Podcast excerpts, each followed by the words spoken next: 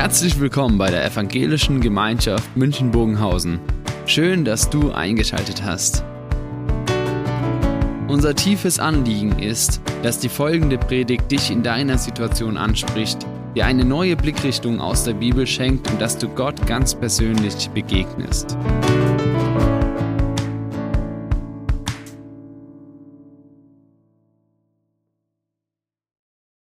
Wir sind in der Predigtreihe über das Markus-Evangelium heute an dem Punkt, wo wir einen großen Sprung machen von Kapitel 2 nach Kapitel 15, natürlich bedingt durch die Passionszeit, durch die Karwoche, die heute beginnt.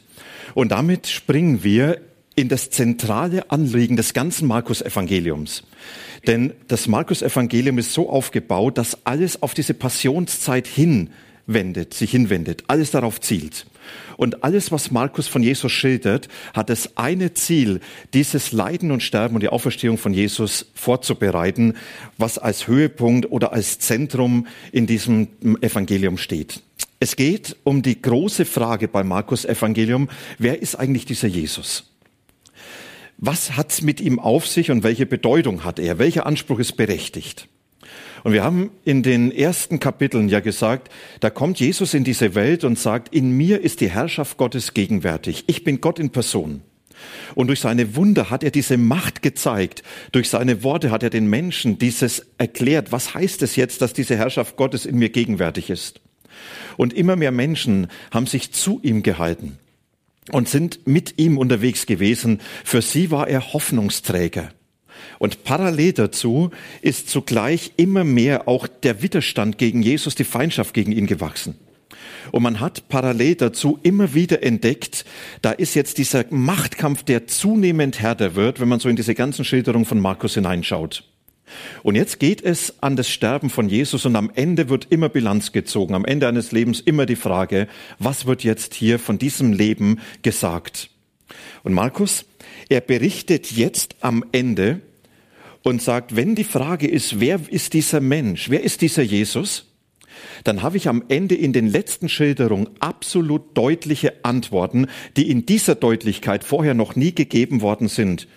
Und er sagt als erstes, sagt Jesus in der Öffentlichkeit, in einer Deutlichkeit, ich bin der allmächtige Gott in Person, der Weltrichter, der Weltherrscher, wie es noch nie vorher gewesen ist.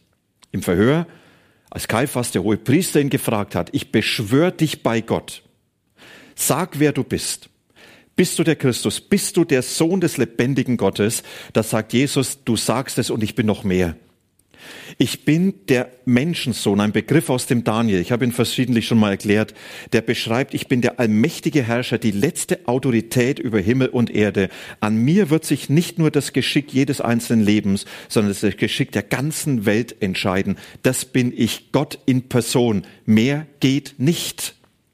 Und dann waren da verschiedene Personen, die ihn als König der Juden bezeichnet haben. Es ist interessant, dass bei Markus diese Bezeichnung sechsmal in 32 Versen kommt, die Jesus zugesprochen wird, zum Teil aus Spott, zum Teil unwissend. Und das letzte war über seinem Kreuz diese Tafel in verschiedenen Sprachen. Er ist der König der Juden. Und damit deutlich, hier ist einer, der als Herrscher gekommen ist. Und sein Höhepunkt findet es im Bekenntnis eines römischen Offiziers am Kreuz, der sagt, es war wirklich der Sohn Gottes. Hier am Kreuz hängt kein Mensch. Hier hängt Gott. Eine Dramatik, die Markus bis zuletzt nimmt. Und jetzt haben wir hier diese Frage, wer ist dieser Jesus? Das beantwortet wird, er ist der, der unheimlich machtvoll in dieser Welt gegenwärtig ist und war. Der Allmächtige. Und jetzt die Kehrseite, so wie Jakob das vorhin gesagt hat von dieser Macht wird auf einmal in, dieser Füll, in diesem Geschehen der Passion eigentlich nicht sichtbar. Und man hat den Eindruck, diese Macht, sie ist irgendwo Jesus abhanden gekommen. Da ist nichts mehr da von dem, was er hier beansprucht, was ihm zugesprochen wird. Und deshalb das Thema Jesus machtvoll, ohnmächtig. Dieses beide begegnet uns in ihm. Und ich lese uns jetzt den Bericht aus Markus 15, wie es so von Markus uns geschildert wird. Und ich lade euch ein, bewusst mal hinzuhören und vielleicht das als Anschluss zu nehmen, selber nochmals nachzulesen, auch im Vergleich mit den anderen Berichten über Jesus von Matthäus, von Lukas, von Johannes. Denn Markus ist extrem knapp. Die anderen, die bieten nochmals viel mehr Hintergrundinformationen. Und da heißt es hier in Markus 15, Gleich am frühen Morgen entschied der gesamte jüdische Rat über Jesus, die führenden Priester zusammen mit dem Ratsältesten und den Schriftgelehrten. Sie ließen Jesus fesseln, führten ihn ab und übergaben ihn Pilatus. Pilatus fragte ihn, bist du der König der Juden? Jesus antwortete, du sagst es. Die führenden Priester brachten viele Anklagen gegen ihn vor. Da wandte sich Pilatus noch einmal an Jesus und fragte ihn, hast du gar nichts dazu zu sagen? Hör doch, was sie dir alles vorwerfen.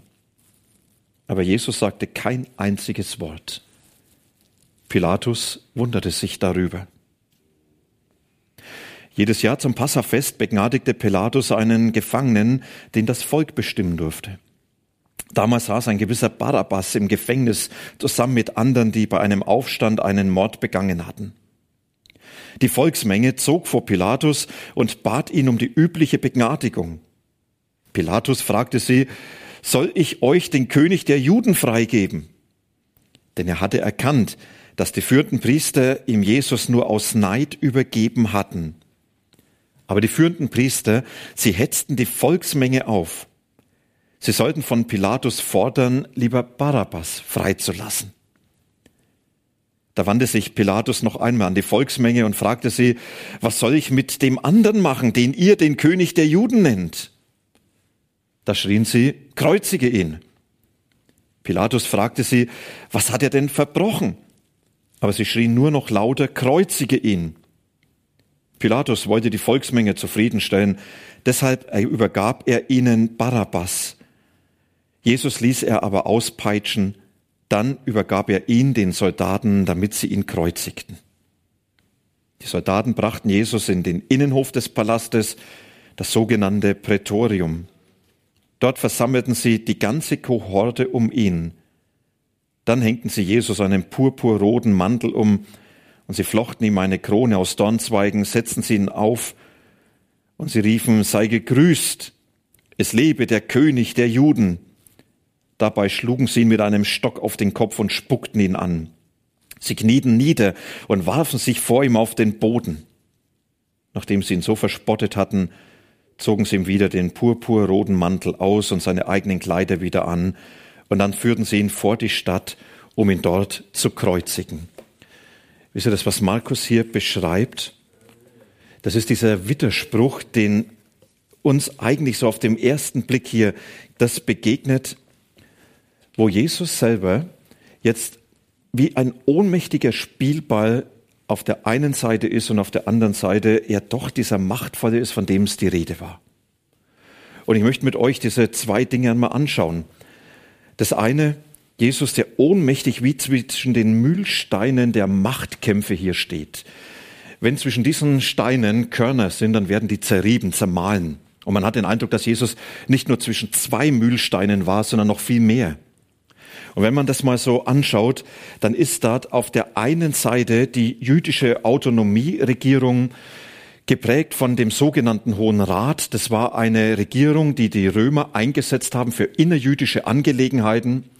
Sie wurde besetzt durch anerkannte Älteste aus den Sippen in Israel und durch den hohen Priester, der auch der Chef dieser Regierung war.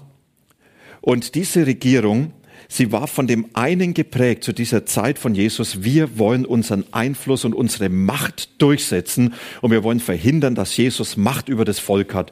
Und das anstehende Passafest, das war für sie Stress pur weil sie wussten, Jesus ist in Jerusalem. Er war schon empfangen worden wie ein König und jetzt nimmt er Einfluss auf dieses Volk und die rennen ihm hinterher. Und wir können nur eine Chance für uns sehen, dass wir Jesus zum Schweigen bringen und zwar nicht nur, indem wir ins Gefängnis setzen, sondern indem wir ihn töten. Und das war der Beschluss. Und das war das Einzige, was gezählt hat. Und sie sagten, wir setzen alle Macht, alle uns zur Verfügung stehenden Mittel ein, um diesen Jesus zu töten. Und dann war auf der anderen Seite Pilatus. Pilatus, den innerjüdische Angelegenheiten so wenig gekümmert haben, als wenn jetzt in China ein Reissack umfällt. Das war dem völlig egal.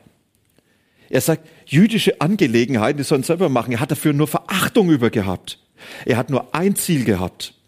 Ich tanze auf dem Vulkan, das war ihm bewusst. Und noch Unruhen, die jetzt aufbrechen, während ich hier Präfekt bin, die kosten mir den Kopf. Von daher war für ihn klar, alles, was nur annähernd Unruhen sind, die müssen sofort unterdrückt werden. Deshalb war er entschlossen, auch mit purer Gewalt seine Anliegen durchzusetzen. Und jetzt heißt es, diese jüdische Autonomieregierung, sie fesselt Jesus und führt ihn zu Pilatus mit der einen Erwartung, du bist der Einzige, der das Todesurteil sprechen kann, und wir werden dich dazu bringen, dass du das tust, egal mit welchen Mitteln. Und dazwischen irgendwo so, so ganz hilflos, so passiv Jesus, gefesselt, hingeführt, ausgeliefert. Und dann begegnet uns hier, dass Jesus in dem Mühlstein von Unrecht und Lügen war.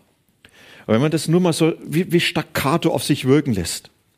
Da kommen die hohen Priester und sagen, dieser Mann ist ein politischer Aufrührer, wie schlimmer nicht mehr geht. Er hat sich zum König der Juden deklariert. Für uns, ja, was ist König der Juden? Das ist für uns ein Titel, der, der löst nichts aus. König der Juden war der Titel, den nur der Kaiser verleihen durfte. Und es wurden Mächtige geschasst aus der Herodes-Dynastie, weil sie nach diesem Titel gegriffen haben. Wer nach diesem Titel greift, sagt, ich bin die letzte Autorität in diesem Land. Das war Aufruhr, wenn das jemand für sich beansprucht. Und die Juden, sie führen Jesus zu Pilatus und sagen, er ist ein Aufrührer, der politisch nach der Macht greift. Und dass das von ihm ernst gemeint ist, das zeigt sich, dass er dem Volk öffentlich zum Abfall geraten hat. Sie sollen Widerstand gegen den Kaiser, die Besatzungsmacht leisten. Pilatus, in diesem Stadt sind Tausende von Festpilger. Und mittendrin einer, das ist dieser Jesus, der unter diesen Festpilgern Aufruhr angezettelt hat. Und dann hat er gleich konkret gefordert, zahlt dem Kaiser keine Steuern mehr und deklariert das als euren Abfall. Das war die eine Seite. Pilatus, er hört sich das an und er wusste eigentlich, ist das, was die hier erzählen, nur Lüge. Er schaut Jesus an und sagt, bist du der König der Juden? Er kann sich das gar nicht vorstellen. Jesus sagt, er sagst es. Und im Johannesevangelium wird berichtet, dass er dann ihm sagt, aber mein Reich ist nicht von dieser Welt. Und Pilatus, er versteht, das, was hier passiert, hier wird mit Lüge, mit Unrecht gearbeitet, nur um den ans Kreuz zu bringen. Und dann war Jesus mitten in Intrigen und Machtkämpfen. Pilatus versucht dreimal, Jesus freizulassen. Ich weiß nicht, ob uns das so bewusst ist. Das erste Mal nach dem Verhör, wenn wir so die Evangelien miteinander lesen, dann heißt es, dass er sagt, ich finde keine Schuld an ihm. Damit zeigt er dem hohen Priester, den er sowieso gehasst hat, den er nur gebraucht hat, um selber an der Macht zu bleiben. Ja, ich durchschau dein Spiel. Es geht euch nur um Macht, es geht euch aber nicht um Recht. Und die Priester, sie setzen ihn unter Druck. Und dann versucht er das zum zweiten Mal mit dieser Passeramnestie, ja, wo er zum Passafest immer einen Straftäter freilässt, um das Volk zu besänftigen. Und er sagt, ich biete euch euren König an, Jesus. Ja, und er nimmt diesen Begriff König natürlich, um das Volk auch zu verspotten und sagen, wenn diese Jammergestalt, die hier steht, euer König ist, was seid ihr für ein Jammervolk? Und das letzte Mal, wenn man Johannes Evangelium nimmt, dann nimmt er ihn nach der Auspeitschung, nach der Folter und stellt ihn hin und sagt, da habt ihr ihn, ich lass ihn frei. Und Kaiphas als hoher Priester hat richtig gut Hintergrundarbeit geleistet. Wenn es dann von der Volksmenge die Rede ist, wir dürfen uns das nicht vorstellen, dass da Tausende von Menschen waren. Es war in den frühen Morgenstunden, es waren Bürger aus Jerusalem, wahrscheinlich welche, die zu den Sippen der hohen Priesterfamilien gehört haben. Und die waren bestens instruiert. Und sie haben gebrüllt wie ein Mob, kreuzige ihn. Und dann zieht Kaiphas die letzte Karte aus dem Ärmel, den letzten Joker. Und er sagt, und übrigens, Pilatus, du wirst an der Macht bleiben. Wenn du jetzt nicht tust, was wir erwarten, schicken wir eine Delegation nach Rom und werden sagen, du bist nicht mehr der, der auf der Seite des Kaisers steht. Und damit ist Pilatus brutal erpresst und weiß, ich habe keinen Spielraum. Und er ist Realpolitiker, der sagt, lieber lasse ich einen über die Klinge springen, als dass ich meinen Kopf riskiere. Noch eine Unruhe. Und dann liefert er Jesus aus.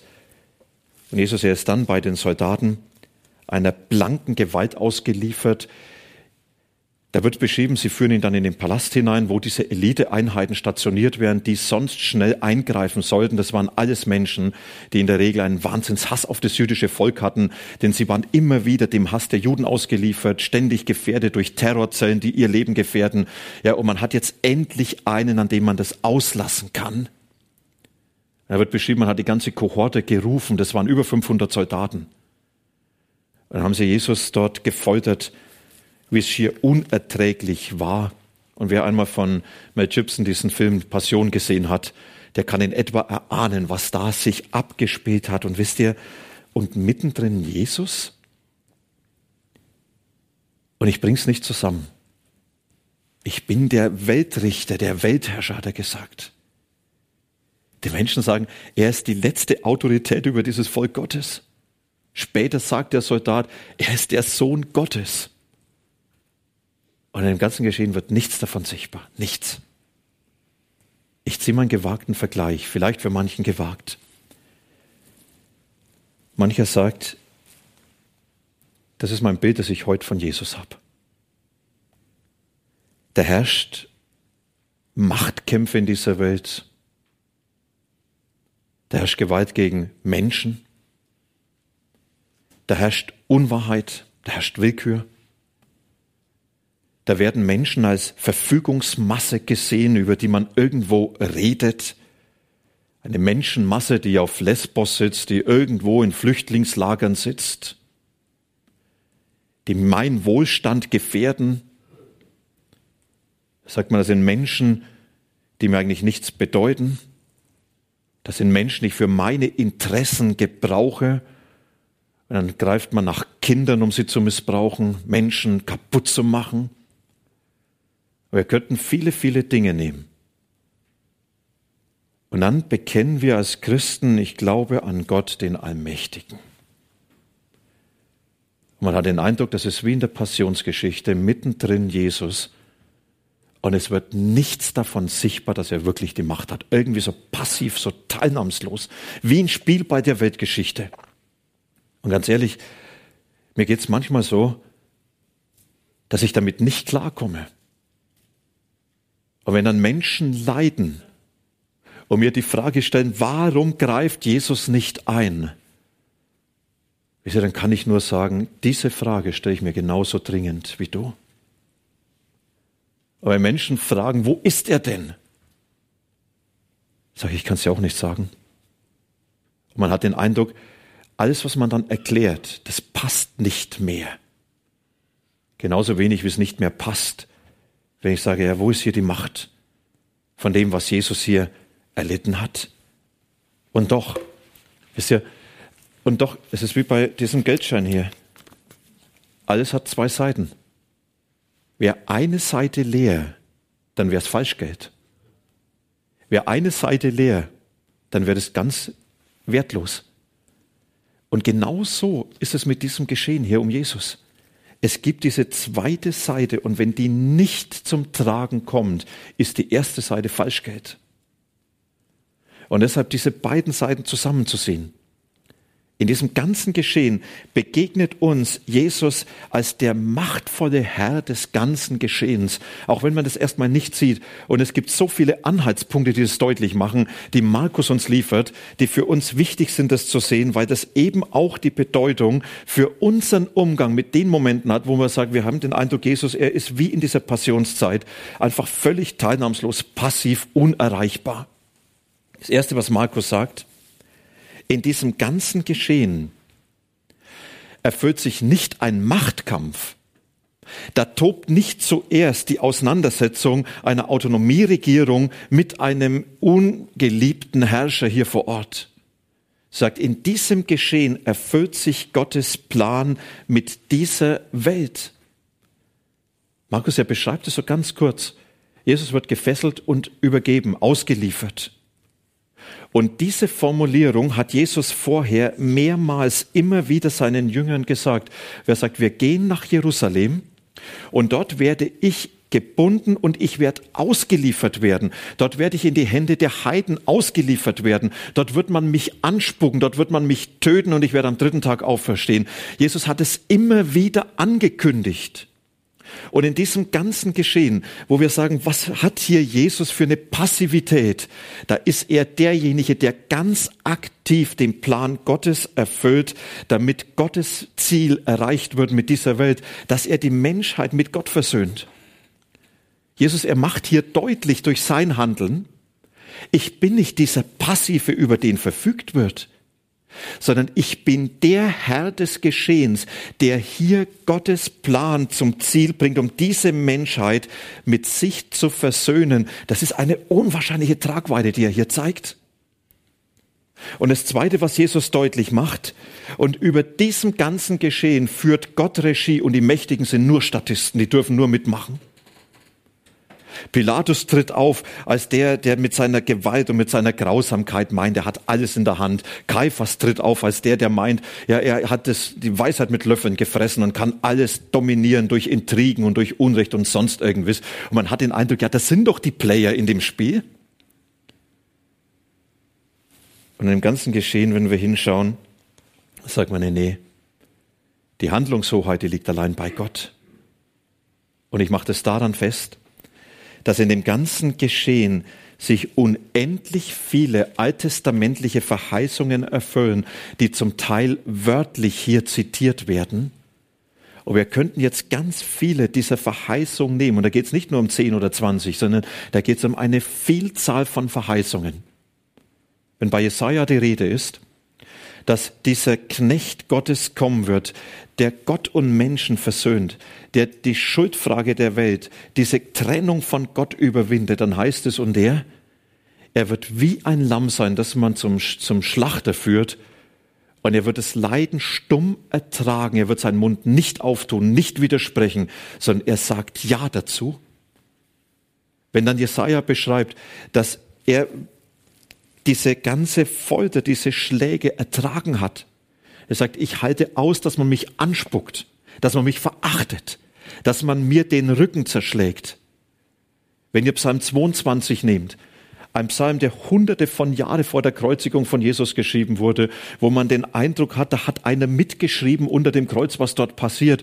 Ja, ich könnte jetzt noch viele Stellen nennen. Diese ganzen zeigen, da hat Gott etwas vorhergesagt und er führt die Regie, dass das zum Ziel kommt. Und die Menschen sind Statisten, die mitspielen müssen, ob sie wollen oder nicht. Was hier passiert, Gott, er bringt sein Werk zum Ziel. Und das ist, was Jesus auch dann Pilatus erzählt hat. Er sagt Pilatus, als er ihm sagt, hast du nicht das Wissen, ich habe die Macht, dich freizulassen, das sagt er, ja, das denkst du. Du hättest keinen Deut Macht über mich, wenn sie dir nicht von Gott gegeben wäre. Ich habe es in der Hand. Das, was hier passiert, meine Regie. Und dann ist das die Herrschaft Gottes über das Unrecht, was uns hier begegnet. Ich finde es schon sehr provozierend und sehr bemerkenswert, wenn es dann heißt, und Jesus hat einfach geschwiegen. Könnt ihr euch vielleicht ein bisschen in Pilatus hineinversetzen? Er hat ihn vor sich und dann sagt Jesus auf einmal kein Wort mehr, kein Wort. Und Pilatus sagt, hörst du nicht, was die sagen? Nach römischem Recht war Schweigen ein Schuldeingeständnis. Und Jesus, er schweigt und Pilatus, er bettelt schier darum, rede doch endlich. Und warum hat Jesus geschwiegen? Weil er Ja gesagt hat zu diesem Werk und Weg Gottes. Weil er sagt, ja, genau das ist das, was ich tun werde. Und ich sage Ja dazu. Und ich halte es aus. Und ich begebe mich in das Unrecht hinein, in diese Machtkämpfe, die Menschen zerreibt. Und ich richte in diesem Unrecht meine Herrschaft auf, die dieses Unrecht überwindet. Und ich dafür sorge, dass Unrecht und Gewalt und das, was Menschen zerstört, nicht das Letzte sein wird. Und in seinem Sterben und seiner Auferstehung hat er das Unrecht, das Letzte überwunden, hat gesagt, das letzte Wort spricht nicht das Unrecht, das letzte Wort spreche ich. Und ich bin der Gott, der Menschen in diesem Unrecht, in dieser Willkür, wo sie kaputt gehen, nahe ist. Aber nicht nur als Tröster, sondern als der, der ihnen die Hoffnungsperspektive gibt und sagt, das ist nur das Vorletzte. Das Letzte ist, dass ich alles heil mache. Und dann sagt Markus, und ihr lieben Leute, die letzte Perspektive liegt nicht in dieser Welt. Jesus sagt Pilatus, mein Reich ist nicht von dieser Welt. Pilatus, das, was hier passiert, das kannst du nur aus der anderen Welt heraus verstehen, aus einer anderen Perspektive. Das kannst du nur verstehen, wenn du den größeren Blick hast, den größeren Zusammenhang. Vieles, was jetzt passiert, macht erst im Rückblick Sinn, aus der Perspektive der Ewigkeit Gottes, dort, wenn wir bei ihm sind. Und dann wird man erst vieles verstehen. Nochmal, diese zwei Seiten. Manchmal hat man den Eindruck, Jesus, er ist derjenige, der irgendwo so passiv dabei ist. Wie abwesend. Und es sind diese Fragen, wo bist du? Warum das Unrecht? Warum das alles? Und Jesus sagt, schaut, in dem, was passiert, erfüllt sich Gottes Werk, Gottes Plan. In dieser Welt, in deinem Leben, im Leben von Menschen. Und du kannst es nicht alles verstehen. Aber es gibt eine Regie, die geführt wird. Und die Regie wird im Himmel geführt. Und diejenigen, die hier mitmachen, sie müssen dem Regieplan Gottes dienen, auch bei dir, bei den Menschen, die du vor Augen hast. Auch in dieser Weltgeschichte. Und Gott ist derjenige, der die Herrschaft hat über alles Unrecht. Und er ist derjenige, der das letzte Wort darüber sprechen wird. Und am Ende steht nicht das Unrecht, nicht das Kaputte, sondern dass er sagt, ich mache alles neu. Und vieles braucht die Perspektive aus der anderen Welt weil erst aus dieser Perspektive heraus dann für uns sich die großen Zusammenhänge erschließen können. Wir haben gesagt, wer ist dieser Jesus? Das war die Frage. Und Markus sagt, am Ende steht, er ist derjenige, der in seiner Ohnmacht die ganze Macht Gottes zeigt, die für uns so groß ist, dass wir sie eigentlich nicht verstehen können, aber erleben dürfen. Wir hören jetzt kurzes Musikstück. Vielleicht für dich die Einladung nochmals, was meint es jetzt für dich, für die Situation, wo du sagst, ich fühle fühl mich manchmal so auf dieser Seite, dass ich Jesus nicht verstehen kann, dass ich vieles nicht begreifen kann. Und trotzdem dann diese Dinge vor Augen zu haben, ja, das ist die Perspektive, die Gott mir heute anbietet für mich, für mein Leben, für diese Welt. Was bedeutet das?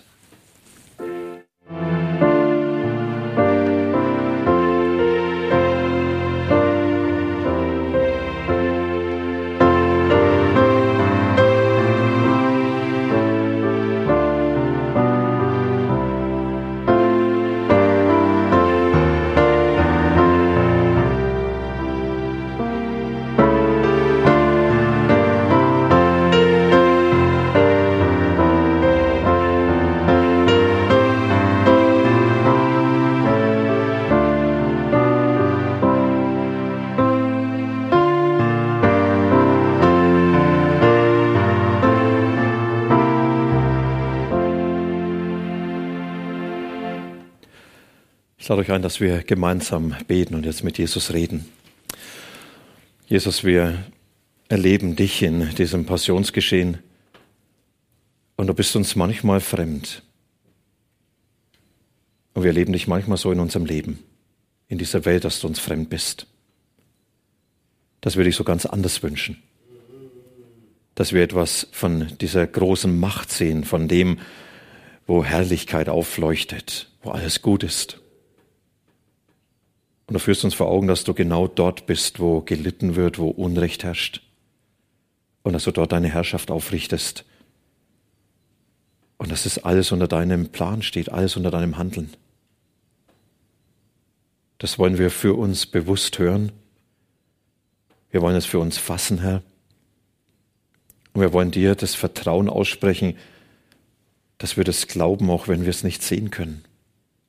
Und dass wir uns daran halten wollen, auch wenn es uns vielleicht fremd ist. Lass dich herzlich für Menschen bitten, die jetzt in dieser Zeit leiden, die sich nach dir, nach deiner Nähe sehnen, etwas von deiner Herrschaft sehen wollen. Wir bitten dich für Kranke, für Menschen, die liebe Angehörige verloren haben. Sei nahe, Herr.